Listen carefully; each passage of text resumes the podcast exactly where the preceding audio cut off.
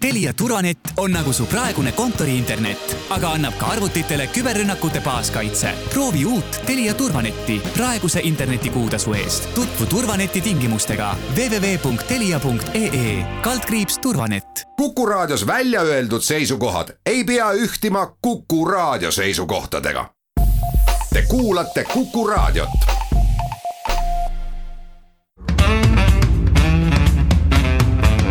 Muuli ja Riikoja tere päevast, head kuulajad, kell on seitse minutit üksteist läbi, et on reedene päev, siis ka saate Muuli ja Riikoja aeg ehk Kalle Muuli ja Hindrek Riikoja on stuudios. tere päevast. alustame täna koroonateemade ja sellega seonduvate teemadega. haigestumus kasvab tasapisi, keskmine haigestumus viimase neljateist päeva jooksul on siis või suhtarv on siis kolmsada neliteist koma kakskümmend kolm.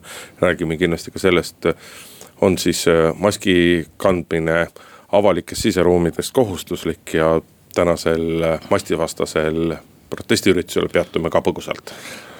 teiseks tutvustame uusi ministreid, sedapuhku on neid koguni kaks. Jaak Aab asus siis täitma haridusministri töö, tööülesandeid, seni oli ta riigihaldusminister ja ja tema kohale, riigihaldusministri kohale läks siis Anneli Ott, kes seni oli riigikogu liige Keskerakonnast. räägime kindlasti ka endise haridus- ja teadusministri, praeguse riigikogu liikme Mailis Repsi skandaalist, prokuratuur ütles, et ajakirjandus ei ole midagi valesti teinud, kuigi poliitikud sellist muljet järjekindlalt jätta püüavad.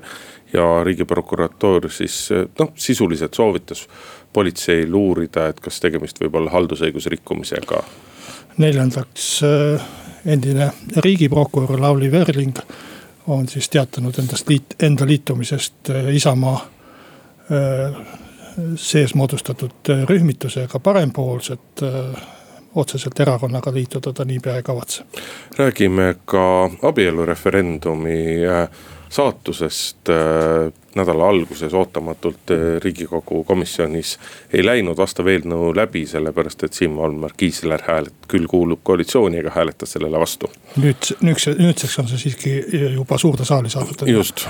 aga lõpetuseks siis vaatame veel teemasid palju, kas jõuame rääkida ka põllumajanduse üleminekutoetusest ehk top-up'ist, millest ETV saade Pealtnägija tegi lõppeval nädalal meeleoluka loo Muuli ja Riikoja. viimasel ööpäeval tuvastati Eestis kolmsada seitsekümmend positiivset koroonatesti. kokku on Eestis tehtud siis nüüd alates kevadest nelisada kuuskümmend neli tuhat kakskümmend viis testi, haigusjuhtumeid on üksteist tuhat kolmsada kakskümmend kolm. aktiivseid juhtumeid neli tuhat ükssada seitsekümmend kuus ja nagu sissejuhatuses sai öeldud, siis nakatunute suhtarv saja tuhande elaniku kohta viimasel neljateistkümnel päeval on kolmsada neliteist koma kakskümmend kolm.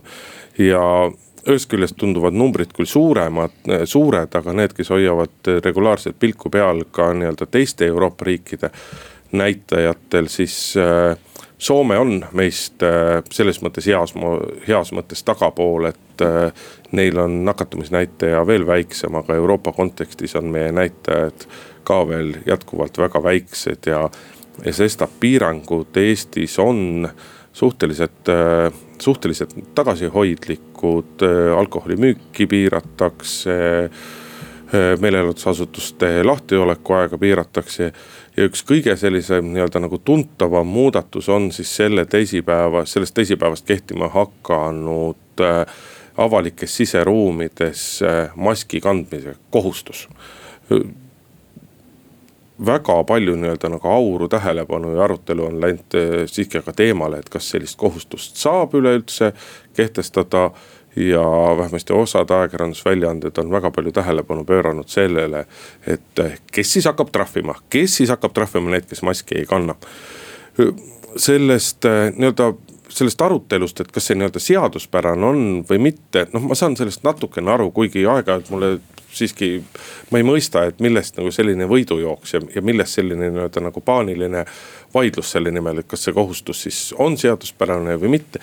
küll aga võib öelda, et, et probleem on selles mõttes olemas, et küsitavusi on ja, ja õigustatud on nagu küsimused riigile, et miks poole aasta jooksul ei ole seadusandlust selles plaanis nagu korda tehtud. aga ega riigi tasandilgi on ju nii-öelda arutletud, arutletud selle teemal pikalt, justiitsministeerium on, on juba mõnda aega veendumusel, et sellist maski kandmise kohustust võib kehtestada ka praeguse seadusandluse raamides. õiguskantsler on, on olnud samas jällegi sellisel kõhkleval seisukohal ja, ja noh, näiteks endine õiguskantsler Allar Jõks on olnud üks, üks aktiivsemaid, kes ütleb, et, et sellel, sellisel kohustusel ei ole seaduslikku alust noh, ma olen sellega päri, et kui äh, kodanikele pannakse mingeid kohustusi, siis need peavad kindlasti õiguspärased kohustused olema. kui me räägime õigusriigist ja kui me kõikides muudes asjades tahame õigustest lähtudes, aga samas ajas ma ei saa aru mis põhjusel ajakirjandus võimendab üle ühe advokaadi äh, seisukohta. Allar Jõks tõepoolest on, on vist äh, üks väheseid või ainuke, kes igas väljaandes räägib, et see kõik on ebaseaduslik ja nii edasi. no ma võin ütelda siis, et kui te ei ole märganud, siis eelmine sügisel rääkis Allar Jõks sama veendunult, et pensionireform on ebaseaduslik, põhiseaduse vastane ja mis ta kõik on.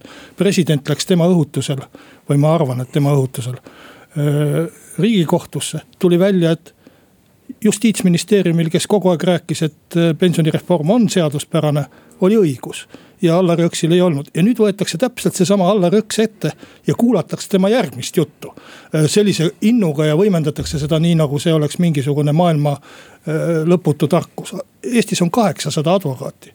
no eks neid, äh, eks neid juriste on veelgi, kes on nii-öelda avalikult sellel teemal sõna võtnud, aga jah, Allar Jõks noh, eelkõige tulenevalt oma minevikust ajaloost, tegemist on ikkagi viimastel valimistel väga tõsiseltvõetava presidendikandidaadiga eelmistel valimistel ja just nimelt endise õiguskantslerina, et seetõttu noh, tema sõnal on paratamatult. no ma võin ütelda veel, et üks advokaat ju äh, räägib meil kogu aeg, et Estoniat ründas allveelaev või põrkas kokku allveelaevaga, et.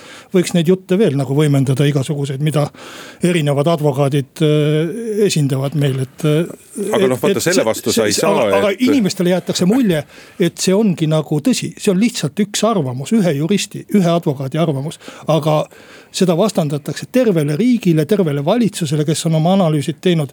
ja, ja seatakse nad võrdsele kaalule, no see ei ole ju võrdne, eriti kui alles äsja on see advokaat äh, ühes väga olulises küsimuses täiesti läbi kukkunud ja täiesti eksinud. noh, nüüd täiesti läbi kukkunud, nüüd sa teed, teed võib-olla natuke Jõksile liiga. kas riigikohus sulle... kasvõi ühe asja mõistis sealt äh, nagu selliseks nagu Allar Jõks oli pakkunud.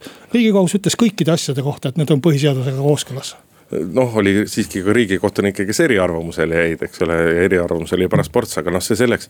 aga, aga samas noh, see teema on kahtlemata üleval, aga kindlasti saab ta tänasel hetkel äh, nii-öelda ebaproportsionaalselt palju tähelepanu, sellepärast et tegelikult äh, noh, oleme ausad, terve mõistus ütleb ju kõigile mõtlemisvõimelised, kõik mõtlemisvõimelised inimesed saavad aru, et et mõistlik on kanda öö, avalikes siseruumides maske, et sellest saab, saab sündida ikkagi kindlasti mitte kahju ja ainult kasu. noh, muidugi me võime vaielda selle üle, kui palju sellest kasu on ja kui palju need maskid kinni peavad ja nii edasi.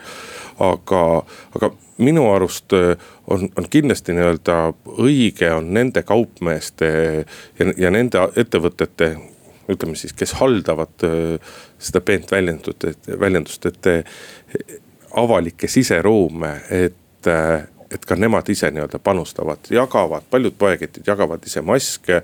ja kui me tegelikult käime, noh, mina käisin eile õhtulgi kahes poes, kui ma ei eksi, siis, siis nädalaga on pilt kõvasti muutunud, et valdaval osa, osal inimestest on nii-öelda nagu maskid ees. pooleks näeb nii ühekordseid kui korduvkasutatavaid maske, mõned üksikud katavad seal, ma ei tea, kas puhvi või salli või millega iganes oma oma nina ja suud, aga, aga inimesed ikkagi võtavad päris tõsiselt seda ja, ja see on ju nii-öelda nagu kõige olulisem ja see, et kas nüüd selle eest hakatakse trahvima või mitte. noh, see on selline, tore on nagu kirjutada ja tore on kuhugile uudistesaatesse väikest nuppu sellel teemal teha. aga tegelikult on see ju nii-öelda täiesti kolmanda, neljanda või viienda järguline küsimus, et, et kas saab trahvida ja kui palju saab trahvida. noh, mina ise olen maskikohustuse suhtes skeptiline natukene, just kohustuse suhtes, mitte maski suhtes. et ma arvan, et kui pooled inimesed kannak-, kannavad korralikult korralikku maski siis on sellest rohkem kasu, kui teine pool kannab lohakalt vastu tahtmist ja protestiga ja halvasti halba maski. et, et kui ma vaatan neid riike, kus on maskikohustus ja need on enamasti peaaegu kõik Euroopa riigid, et ega seal see maskikohustus mingit suurt õnne õuele ei ole toonud et äh, ka see, kui inimesi lihtsalt keelitada kandma ja soovitada, nii nagu valitsus algul tegi ju üks nädal aega oli meil sellist perioodi, kus valitsus rääkis tungivast soovitusest või suunisest. et ma arvan, et ka see sellest oleks palju abi ja siis ära, jääks ära ka selline, selline mõttetu protest, mida me täna hakkame kuskil Vabaduse platsil nägema, ma loodan, et sinna üle kümne inimese ei kogune. Äh, ja, ja, ja, ja soovin vihmast ilma täna, aga äh, noh inimestel on õigus oma meelt avaldada, ma olen selle, sellega päri ja sellepärast ma päris imestan, et miks Reformierakond viskas äh, meeleavalduse korraldaja enda, enda ridadest välja, et me oleme vaba maa ja kui tõesti keegi tahab äh, maskide vastu meelt avaldada noh, loomulikult äh, Reformierakonda enda asi, kes tema liikmed on ja kes ei ole. Et äh, sinna ei tahaks sekkuda, aga, aga see, see aga oleks. see on väga, aga vaata, see on selles mõttes nagu väga huvitav detail Reformierakonna puhul, et jah, nad muidugi oma selles Li. liberaalne erakond, kohe, kohe näha, et liberaalne, täiesti välja, liberaalne. oma selles äh, nii-öelda väljaviskamisteates nad küll tõid nagu teisi põhjuseid veel, aga aga noh, selles sama tänase, tänase protestiaktsiooni kohta tahaks öelda, et ühest küljest loodaks, et sinna tuleb võimalikult vähem ini-, vähe inimesi. ma ise küll teeks panuse sihuke paarikümne inimese peale. ja minu arust on siiski tegemist nagu antud teemal nagu ilmselgelt nagu keskmisest tunduvalt rumalate, rumalate inimestega, kui nad sellise asja vastu tuleb protestida. aga mulle küll ei meeldi nende seisukohad, aga kuidas see kaunis ütelus on, et aga ma olen valmis surema selle nimel, et nad seda seisukohta no, nagu väljendada no, maskivastaste nimel ma surema ei ole valmis, aga, aga üldiselt ma arvan, et seda ei maksa ka nii üle tähtsustada, et peaks inimesi hakkama riigist välja saatma. jah, Kalle, lihtsalt sulle, et silmaringi laiendamiseks, tegemist oli kujundliku väljendiga, mitte sõna-sõnalt võetava avaldusega. aga noh, Reformierakond meil ju paistab silma ka sellega nii-öelda vihakõne eelnõu ja mille kõigega veel, eks ole, et tõesti, nagu sa ütlesid, klassikaline liberaalne. visk, viskleb seinast seina ühesõnaga. jah, aga mis seda maski kandmist puudutab, siis kui mina kaubanduses ringi vaatan, siis minu arust külastajad kannavad maske nagu nii-öelda väga mõistlikult ja väga sihipäraselt, aga kelle puhul ma seda kuidagi ei näe. on kaubanduskettide töötajad ja seal ma näen küll pidevalt seda, et kas see mask on lõua all või siis on ta suu ees, nina on vaba. või, või kuidagi noh, risti vastupidi sellele, kuidas, kuidas nii-öelda arstid räägivad, et ühte maski peaks nagu kandma. ja seal tuleks minu arust teha kõige rohkem selgitustööd, mitte tavaliste inimeste minu mulje on täpselt samasugune, et Eesti inimesed on üllatavalt äh, äh, hästi omandanud nii maski kandmise kui ka need maskid, mida nad kannavad, jätavad päris hea mulje, et tundub, et need päris mingid suveniir-sitsirätikud ei ole, mis näo ees on, et. et selles mõttes on vähemalt need Tallinna kodanikud nendes kauplustes, kus ma olen käinud, on küll väga tublid olnud. teeme siinkohal väikese pausi, oleme siis eetris tagasi. muuli ja Riikoja jätkame saadet stuudios Indrek Riiko ja Kalle Muuli. Äh, on siis vabariigi valitsuses kaks uut ministrit või peaks ütlema üks, sellepärast et Jaak Aab äh, vahetas ei saa ütelda isegi, et vahetas portfelli, sest enne tal portfelli ei olnud no,. just, et Jaak sai portfelli. just sai kilekoti pealt portfelli peale. jah, riigihalduse ministri koha pealt äh, haridusministri koha peale ja. haridus- ja teadusministri. haridus- ja teadusministri koha peale ja Anneli Ott siis riigikogu liige äh, läks äh, riigihaldusministriks või. või ma peaks ütlema, et tuleb, sellepärast me hakkame tööle ühes majas. no on juba tulnud, sest et ta on ju ametisse astunud. no Jüri Ratase, palju on üritatud analüüsida, et mida siis Jüri Ratas nüüd tegi see või mida selline nii-öelda ministrid, uued sellised ministrid nagu näitavad ja. ega see näitab tegelikult seda, et äh, Jüri Ratas läks nagu kindla peale välja, et Jaak Aab on Jaak Aab on nii-öelda purjus peaga sõites omad vitsad juba korra saanud, et sealt ei ole, et ei ole karta Jüri Ratasele, et keegi saaks hakkama mingite tohutute skandaalidega või meeletult nagu läbi kukuks, et Jaak Aab on, ta on väga kogenud poliitik. ta on väga erinevatel ministripositsioonidel olnud, ehk ta teab väga hästi, mida tähendab ühe ministeeriumi juhtimine. ja, ja Anneli Ott on ka, ta on ikkagi poliitikuna päris kogenud poliitik.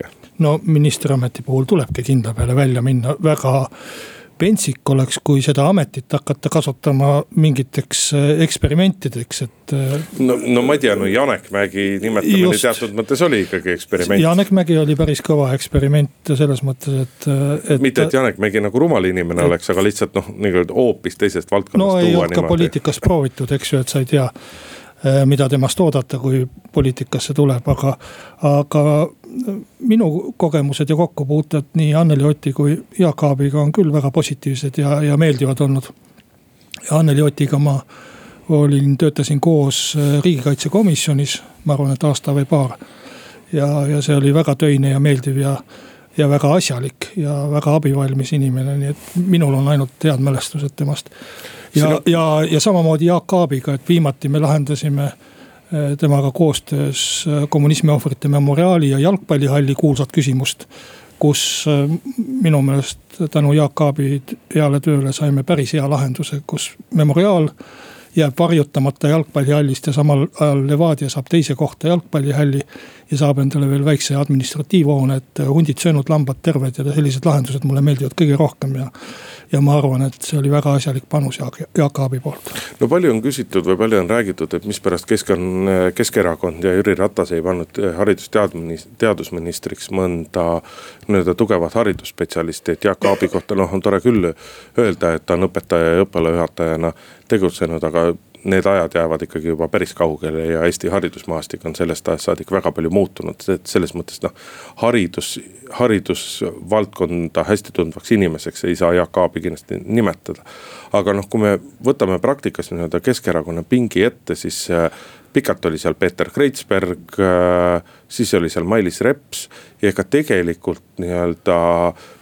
praegusel hetkel Keskerakonna nii-öelda poliitilise kogemusega tugeva, tugev haridusspetsialist ega peale praeguse Tallinna linnapea Mihhail Kõlvarti väga palju ei ole. sest et abilinnapeana kureeris Kõlvart just nimelt seda valdkonda ja ka toonased haridusministrid, äh, vähemasti kaks on minule küll öelnud, et temaga oli väga hea asju ajada, et ta tundis valdkonda, sai asjadest aru mu enda kogemused haridusvallas Kõlvartiga on küll pisut teistsugused, aga ka, ka seal leidsime kompromissi. aga noh, ilmselgelt nii-öelda taktikaliselt praegusel hetkel vähem kui aasta enne kohaliku omavalitsuse Eh, valitsuste valimisi ei oleks saanud Keskerakond mitte kuidagi tuua Kõlvartit Tallinna linnapea kohalt haridusministri koha, kohale, sellepärast et Keskerakond seisab silmitsi olukorraga, kus nad kaotavad ainuvõimu Tallinnas. ja küsimus on nüüd selles, et, et kuidas iga hinna eest saavutada võit Tallinna valimistel, et linnapea koht tulevases koalitsioonis jääks ikkagi Keskerakonna kätte. ja, ja siis tuligi nii-öelda kindla peale kogenud poliitiku peale välja minna noh jah, eks Keskerakonnal neid haridus heeroseid ja, ja suuri isemõtlejaid oleks kindlasti alates Mihhail Stalnuhhinist kuni no,, kuni on... Hendrik Agurini välja. Märt Sults, eks ole, aga noh, oleme nüüd ausad, et need inimesed tunnevad küll haridust, aga noh, ministri ainest on nendest siiski noh, ütleme kasinalt. et ma arvan, et siin ikkagi poliitiline kogemus on oluline äh, sellises olukorras äh, ministriametit olla ja seda, seda kogemust on tegelikult nii Anneli Otil kui ka Jaak Aabil ikka palju rohkem, kui, kui tuua kuskilt väljast äh, mõni mõni tõesti võib-olla, et läbi ja lõhki haridusvaldkonnas tegutsenud ja töötanud inimene, et, et siin on ikkagi praeguses olukorras, ma arvan, on see poliitiline kogemus palju tähtsam kui, kui harid-, haridusalane kogemus. jah, ja ei pea muretsema selle pärast, ministeerium saab, saab bussi maha müüa, eks ole, ei juhtu sellest midagi, ei pea muretsema, et. jälle kerkib kuidagi tuliselt üles ametiautode teema, kuigi tasub siiski meenutada, et see kahetsusväärne vahejuhtum, kui Jaak Aab laupäeva hommikul äh, alkoholi jääknähtudega vahele jäi, siis ta istus oma ametiauto roolis tollel hetkel. jah, mis äh, oleks võib-olla eeldanud autojuhi kasutamist, eks. noh, oleks võinud jah, aga vaata selle eest ikkagi suure südamega inimene, et ei hakanud ministeeriumi teenistujat laupäeva hommikul erasõiduks kasutama. kusjuures ma arvan, et seda bussi ei müüda maha. ei noh, ma arvan ka, et ei müüda maha, aga sa saad aru küll, mis ma räägin. et äh, siin on jah, nagu palju nal-, nalja visatud, et äh, loetud järjest nädalaid, et milline minister sellel nädalal, milline minister minister millisel nädalal ametist on lahkunud ja kes võiks lahkuda see nädal või kes võiks lahkuda järgmine nädal, aga noh, seda me tõenäoliselt siiski nagu näha ei saa. muuli ja Riikoja Läheme saatega edasi, Kalle Muuri ja Hendrik Riikoja on stuudios. Tänaseks vastase riigikogu liikme Mailis Repsi endise teadus- ja haridusminister, haridus- ja teadusminister. Mailis Repsi kaasus on läinud edasi nii palju, et kui eelmisel nädalal Repsi ametiauto väärkasutamise skandaal avalikuks sai, siis üritasid poliitikud jätta meeleheitlikult muljet sellest, justkui ei oleks Mailis Reps õigupoolest midagi väga valesti teinud, aga oleks kohutavate rikkumistega hakkama saanud SL Õhtuleht või vabandust, lihtsalt Õhtuleht, kes äh, selle teema nii-öelda tõstatas. Äh, ja justiitsminister Raivo Aeg astus pretsedenditu sammu ja noh, võib sisuliselt öelda, et andis prokuratuurile korralduse uurida. ei või, ei või, see on päris kohe kindlasti vale. ei ole, Raivo Aeg ütles, Raivo Aeg ütles valitsuse pressikonverentsil, et ma palusin prokuratuuril seda asja uurida. ei, ta ütles, et palus hinnangu anda no, ja.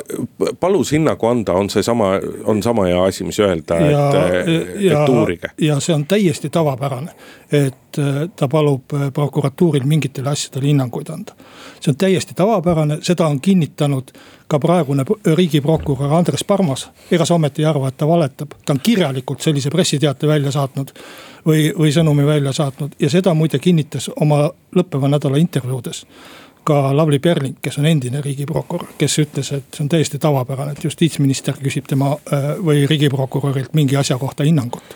ei noh, vaata sõlt-, see sõltub ikkagi sellest vormist ja see, kuidas see aeg seda esitas ja kuidas ta seda presenteeris valitsuse pressikonverentsil oli kõike muud kui mõistlik. aga noh, ega siin me jäämegi sinuga vaidlema. no nüüd sa räägid millestki muust, sa räägid mõistlikkusest, aga äh, mina rääkisin faktist, et äh, see, see ettekujutus, et. ei no aga fakt ju on, et ta palus seda uurida. Kuidas see ei ole, sa just ütlesid, et ta palus uurida, kasut-, sõnastad selle asja natuke teistmoodi ja siis ütled, et see asi ei ole ei, nii. et Kalle, see on nagu sõnade väänamine. Äh, prokuratuuris tähendab uurimine midagi ilmselt muud, kui sa ette kujutad. see tähendab äh, tõesti asja uurimist, aga äh, prokuratuur ei hakanud seda asja uurima ta andis hinnangu nüüd sa jah lähtud või sa laskud sellesse, et menetlus, uurimine, ta-taira-ta, aga me, me, me räägime ju ja saame asjadest ühtemoodi aru, et selles mõttes noh, see on nagu sihuke mõttetu, mõttetu vaidlus. aga siis me peaksime ka ühtemoodi sõnu kasutama, kui me äh, tahame ühtemoodi asjadest aru saada. aga, aga, aga, aga seadus, seadus, seadus ei luba ministril anda korraldust uurida midagi no, ja sellepärast ta ei annagi neid no, korraldusi. just nimelt ja, ja, ja, ja sellepärast tõusis ka selline pahameel, sellepärast et oli väga küsitav küsitav, kuidas Raivo Aeg käitus ja kuidas ta ennast väljendas, mis on veelgi olulisem. eks Raivo Aeg sai ju ise, kui vaadata tema tänase, selle nädala väljaütlusi, kas siinsamas Postimehe saates Otse Postimehega või mujal, et ega Raivo Aeg sai ise ka aru, et ta ei käitu. et see ei kukkunud tal hästi välja ja, ja selles mõttes nii-öelda noh, pidades vajalikuks asja siluda, täpsustada, kuidas me seda iganes nimetame. aga igal juhul prokuratuur leidis, et Õhtulehele ei saa midagi ette heita, noh, ma ei tea, kas ma nüüd olen sada protsenti selles mõttes nõus prokuratuuri sarnasele käsitlusele nagu Õhtulehe käsitlus, et meie ei jälginud mitte, mitte inimesi, vaid meie jälgisime autosid ja autode kasutamist, aga see selleks. küll aga noh, ma julgen siiski öelda, et prokuratuur soovitas politseil uurida, et kas tegemist võib olla nii-öelda haldusõiguse mõttes rikkumisega ametiautode kasutamise korras või, või mitte jah, noh minul on tegelikult hea meel, et, et äh, siin keegi kuritegu toime ei pannud. et ei pannud kuritegu toime äh, Mailis Reps ja et ei pannud kuritegu toime Õhtulehe ajakirjanikud. et sellest on äh, kõige suurem hea meel, see oleks väga kurvastavalt, kui kui oleks selgunud, et emb-kumb on selles loos kuriteo toime pannud, et selles mõttes nagu prokuratuuri otsus mind kindlasti rõõmustas. aga kui ma kuulasin või, või sain ülevaate sellest, mida nüüd riigisekretär Taimar Peterkop äh, äh, esitas valitsuse kabinetiistungil ametiautode kasutamisest. siis sellest mulle jäi küll mulje, ma rõhutan sõna mulje, võib-olla ma sain ka valesti aru, sest see oli vahendatud info.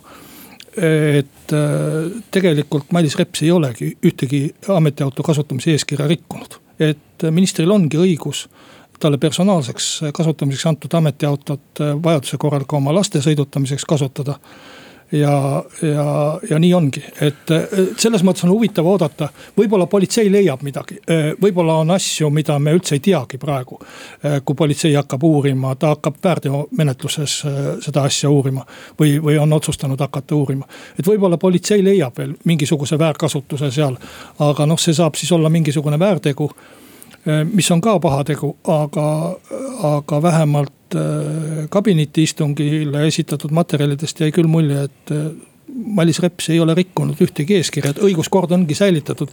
seda enam, et selle eest tegelikult ju vastutab ministeeriumi kantsler, mitte minister isiklikult. jutt jumala õige, aga kõige selle juures ei tasu ära unustada seda, et mida siis ajakirjandus õigupoolest Mailis Repsile ette heitis ja Mailis Repsile heideti ette mitte nii väga ametiauto kasutamist, vaid heideti ette seda, et et äh, ametiautoga Mailis Repsi autojuht vedas tema lapsi ehk piltlikult öeldes oli, oli kehtis kord, oli olukord, kuidas iganes seda nimetada. et äh, Mailis Repsi lapsed helistasid Mailis Repsi autojuhile ja ütlesid, et teed talle järgi tuleks, ma rõhutan, et ma ütlen piltlikult. ja teine pool oli Mailis Repsi valetamine ja, ja, ja kahtlemata ta nii-öelda hämas ja valetas selles juhus. ja need on need tegelikud probleemid, et küsimus ei ole mitte nii väga selles ametiauto kasutamises, vaid just nimelt selle autojuhi kasutamises ja selles valetamises. ja need on, ega seal ongi keeruline seadustega vastuolu leida, et see ongi pigem nii-öelda nagu eetiliste ja väärtuste küsimus. noh, see, sellega ma olen nõus, et seal, see ongi selline mõõdutunde küsimus, aga kui sul on ka kuus last, siis selge see, et neid veetakse rohkem kui seda, kellel on üks laps, et aga ma ei õigusta kuidagi käitumist. mul on ka viis last, aga mul töölt ei ja, pea keegi vedama. ja kui sa rääkisid siin justiitsministrist, siis tema oli üks esimesi muide, kes selle hukka mõistis. Äh, selle äh, Horvaatia puhkuse ja, ja, ja mõned muud asjad, et et äh, muidugi me saame hinnangu anda ka ilma õigusnormidele tuginemata, vaid oma inimlikust vaatevinklist ja selles mõttes on ju kõik selge ja. Mailis Reps on ka vastutuse võtnud ja, ja lahkunud ministeeriumist. see on kahtlemata positiivne selle asja juures. muuli ja Riikoja endine riigi peaprokurör Lavly Perling teatas sellel nädalal, et ta asub parempoolsete toetajaliikmeks ja kes ei tea, siis mis loom see parem, mis loomad need parempoolsed on, tegemist on siis Kalle sinu koduerakonna Isamaa nii-öelda ühe erakonnasisese ühendusega või ja, liikumisega. see on ühendus kõik oleks justkui nii-öelda nagu lihtne ja selge, kui ei oleks nagu see mitut nagu sellist nagu pentsikut olukorda, et, et Lavly Perling on teatanud, et ta, ta tahab minna poliitikasse ja sellepärast temast saab parempoolsete toetajaliige, samas kui sa ikkagi poliitikas tahad olla ja osaleda, siis pead sa olema erakonna liige. aga vot erakonnaga juhtus küll selline pentsik lugu, et, et erakond, kuhu siis peaks astuma, on Isamaa. aga Lavly Perling alustas nii-öelda oma poliitika sise, poliitikasse sisenemist pehmelt öeldes krõbedate ja kriitiliste sõnavõttudega Isamaa aadressil ja Isamaa praeguste, praeguste juhtide aadressil ja noh, ei tulnud kaua oodata, kui ka Isamaa esimees Helir-Valdor Seeder nii-öelda omakorda krõbedalt Lavly Perlingule vastas, aga eks see tõenäoliselt on ikkagi nii-öelda laiemas plaanis need Perlingu väljaütlemised ja kõik see nii-öelda näitab seda, et, et eks parempoolsete ühenduse üheks ja, ja, ja küllalt suureks oluliseks eesmärgiks on, on Isamaas võim võtta, sest et võimu seal praegu ilmselgelt ei ole. Noh äh, äh, minul on äh, hea meel muidugi selle üle, et, et Lavly Perling äh, liitus parempoolsetega. ma mõtlesin, et hea meel sellepärast, et parempoolsed tahavad võimu võtta erakonnas. ja, ja ilmselt ka kavatseb liituda Isamaaga, sest noh, mis mõte on muidu nende parempoolsetega liituda. ja, ja arvan üldse, et parempoolsete võib-olla senine kõige suurem teene Isamaa jaoks on see, et on toodud äh, Isamaa juurde ja Isamaasse uusi äh, nimekaid ja väljapaistvaid äh, liikmeid. Joakim Helenius liitus Isamaaga, Lavly Perling, äsjane või endine riigiprokurör on noh, deklareerinud vähemalt et, et tal on huvi selle erakonna vastu. samal ajal kui ütleme, et Reformierakonnast lahkub järjest ridamisi nimekaid liikmeid, viimane siis Taavi Rõivas, kes on sellest teatanud, aga ennegi terve hulk. et selles mõttes sellisel ajal tuua erakonda uusi nimekaid liikmeid ja ja poliitikasse üldse, ma arvan, et see on väga hea saavutus parempoolsete poolt. no mis Lavly Perlingu ütleme väljaütlemised, mõned kukkusid naljakalt välja, ei taha enam räuskamist kõrvalt vaadata, teatas Lavly Perling no,. tahan tulla ja ise ka räusata. just, see jättis mulje ja no eks, eks see on ka arusaadav, et erakonna esimees Helir-Valdor Seeder selle peale natukene imestas. Et Isamaa ei ole ju mingi räuskav erakond, ükskõik kuidas me, me võime Isamaale paljusid asju ette ütelda, ette heita, aga, aga räuskamist kindlasti mitte. no ka nüüd päris lõpuni ei tahaks nõus, et kui vaadata, vaadata me, Priit, vaadata Priit Sibula Facebooki näituseks ko, kooseluseaduse hääletamise ajal ja hiljemgi, siis seal kohati on küll. vaata kui tore, et ma ei loe Facebooki. Aga... et väga paljud nagu kergitasid ikkagi kulmu väga kõrgele ja küsisid. noh, see vist oli see ka aastal kaks tuhat neliteist, eks ju. noh, jah, aga eks seda siin nipet-näpet. vaevalt, et Lavly Perling nüüd sellele reageerib, mis aastal kaks tuhat neliteist. ei, seda kindlasti mitte, aga samas noh, muidugi Lavly Perlingi kriitika selles suhtes, et, et, et, et Isamaaliit läbi koalitsiooni ja läbi nii-öelda EKRE-ga koos koalitsioonis olemise nii-öelda kuidagi noh, vaikides toetab või kuidas me iganes seda nimetame, seda sellist nii-öelda räuskavat äh, poliitkultuuri ja, ja noh sellistele asjadele on muidugi väga raske vastu vaielda, et te küll ei taha seal Isamaas seda tunnistada, aga noh, nii see praktikas tegelikult ikkagi kahjuks on, et selles mõttes. et äh, minu arust tema kriitikat, ma saan aru, et Helir-Valdor Seeder solvub sellepärast, et tuleb kuskilt mingisugune naine ja hakkab siis teda ja tema erakonda kritiseerima, et loomulikult see on temale vastukarva. aga võiks siiski nagu kuulata ja võiks pisut tähele panna. no ma ütlen võib-olla ära ka praktilisest mõttest äh, selle, mis, miks minu arvates Lavly Perling liitus parempoolselt liikmetega, aga ei liitunud Isamaaga.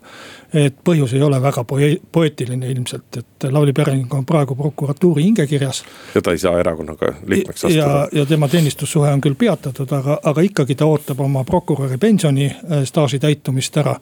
ja kuni ta on prokuratuuri hingekirjas, ta lihtsalt ei saa erakonnaga liituda, kuna seadus ei luba. muuli ja Riikoja Läheme saatega edasi, Kalle Muuli, Hindrek Riik on stuudios, tavaliselt me niimoodi alustame teemadega vaheldumisi, aga tulevad praegu järjest sellised, et, et Kalle muudkui suunab minule. peaaegu Siim... ongi Isamaale pühendatud saade no just, Siim Valmar Kiisler, Isamaa liige ja ka parempoolsete saadikurühma liige sai siis hakkama sellise tembuga, et kui nädala alguses oli põhiseaduskomisjonis arutelul abielureferendumi korraldamine ja selle eelnõu sisseandmine, siis Kiisler hääletas sellele vastu ja koalitsioon ei saanudki oma poliitikat teostada, noh reaktsioon oli muidugi kiire, Kiisler saadeti maaelukomisjoni. tema asemel tuli uus ja lojaalsem liige ja, ja eilsel mis see, kas see oli digitaalsel koosolekul või kuidas iganes seda nimetati, siis äh, kiideti eelnõu heaks, saadeti suurde saali ja seal peab peab ta äh, detsembris esimesele lugemisele tulema. no ajaga läheb selles mõttes keeruliseks, et kui praegu plaani, planeeritakse seda korraldada kaheksateistkümnendal aprillil. siis see tähendab, et parlament peab ta olema heaks kiitnud hiljemalt kolm kuud või äh, minimaalselt kolm kuud ennem seda toimumiskuupäeva ja sellega, sellega läheb tänu pikale puhkusele, mis riigikogu liikmeid ees ootab äh, läheb nii-öelda nagu täitmisega keeruliseks, aga see Kiisleri noh, ühest küljest on nagu tore, et, et inimestel on nagu selgroogu, et kui nad on öelnud midagi, et nemad arvavad asjast nii või naamoodi, siis nad ka nii-öelda koalitsioon ka komisjonis hääletavad vastavalt oma südametunnistusele, mitte koalitsiooni või siis omaenda fraktsiooni arvamusele.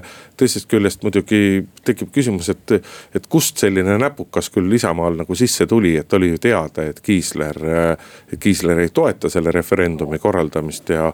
ja, ja sestap oleks võinud selle vangerdamise varem ära teha, aga noh tegijal ikka juhtub, võiks vist öelda või, et noh no, seal... erilist sangarlust siin muidugi tegelikult no, ei ole. seal oli vist ka see asi, et komisjonil parajasti oli esimehe vahetus, kuna senine põhiseaduskomisjoni esimees Alar Laneman läks äh, maaeluministriks, aga noh, ega see kas ta nüüd saadeti suur, suurde saali kaks päeva varem või kaks päeva hiljem, et sellel ju mingit äh, suurt praktilist tähtsust ei ole ja selle.... no samamoodi nagu ei ole tähtsust, kas see referendum toimub nädal, kaks, kolm või neli hiljem, eks ja, ole. et sellele kaheksateistkümnendale aprillile ka ei maksa nüüd äh, sellist aamen-kirikut külge panna, et kui seal Äh, eelnõu äh, seaduks, otsuseks vormistamine riigikogus äh, rohkem aega võtab, eks siis lükatakse seda tähtaega ka edasi. see saab jah selles mõttes huvitav olema, et siin on, meie oma saates väga palju ei olegi rääkinud, aga noh, sotsiaaldemokraadid on ju lubatud, lubanud nii-öelda tõelist torpedeerimistaktikat rakendada. ehk on lubanud esitada vajadusel tuhandeid, kui mitte kümneid tuhandeid parandusettepanekuid,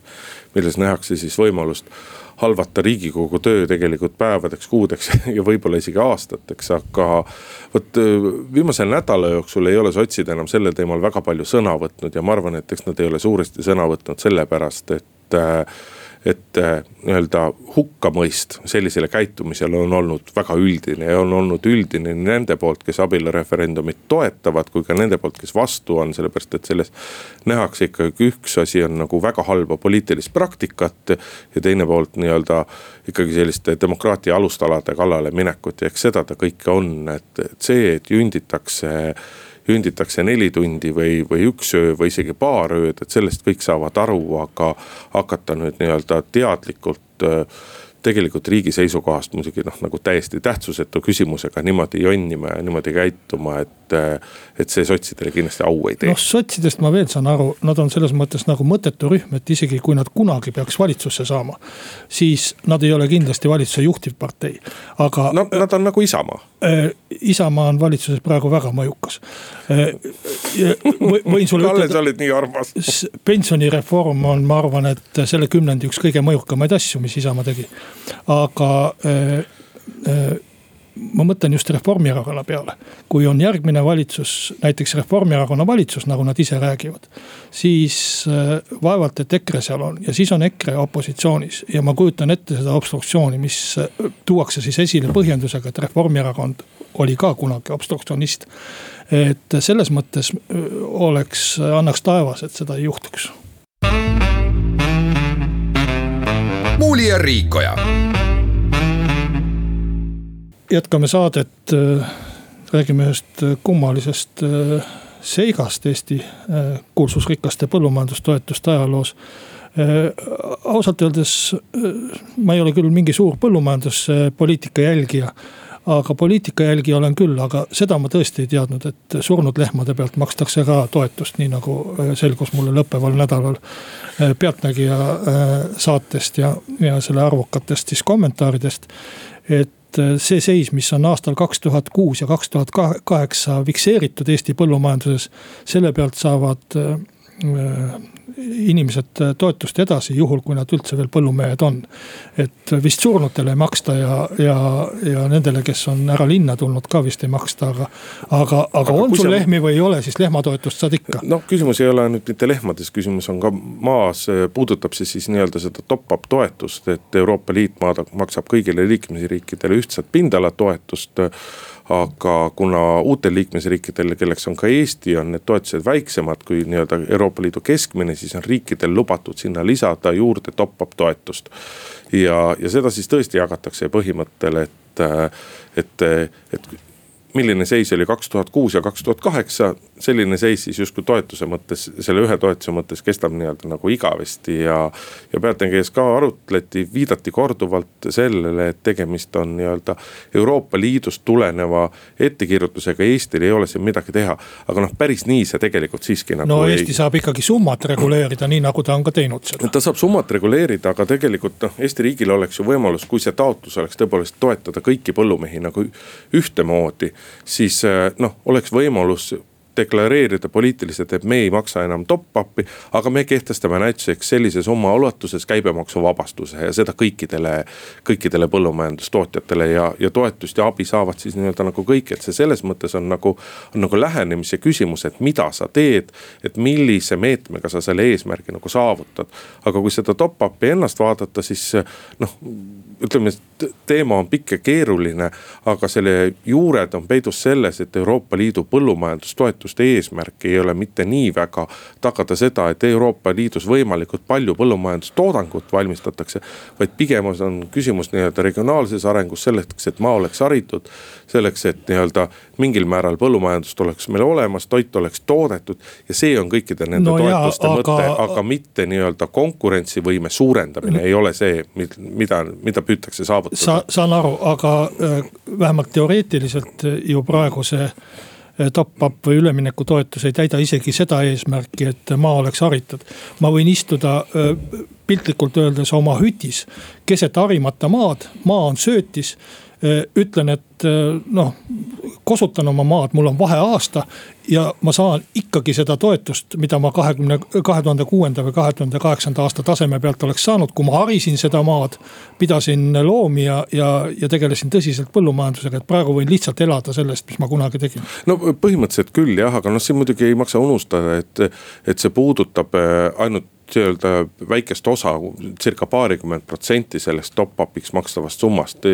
sellel aastal, kui ma ei eksi, viisteist miljonit, järgmisel aastal vist kas kümme või kaksteist miljonit eurot, et mitte kogu toetus ei lähe, ei lähe nii-öelda surnud lehmade ja harimata maa eest. aga ikkagi, et kui, kui tootmine ära ei tasu, siis ma panen selle tootmise kinni, aga hoian ennast põllumajandusena alles ja saan toetusest ja, elatud. ja nii-öelda mingisugune, mingisugune väike rahaseib ikkagi. no selle... elu on ikka parem kui turismisektoris, ma ütleks. no seda küll, aga no vot küsimus ongi nüüd selles, et, et kuidas, et riik ei saa top-up'i maksmise korda muuta, aga riik saab kasu, saab sedasama efekti püüda saavutada teiste meetmetega ja see võimalus on riigil olemas ja sellele riik võiks kindlasti nagu mõelda, sest et me ei tea kau-, päris täpselt kaua see kõik veel kestab, aga meile antud, tänaseks antud aeg on otsa saanud. Kalle Muuli, Hindrek Riik olid eh, stuudios, ilusat nädalavahetust ja meie kuuleme jälle järgmisel reedel. muuli ja Riikoja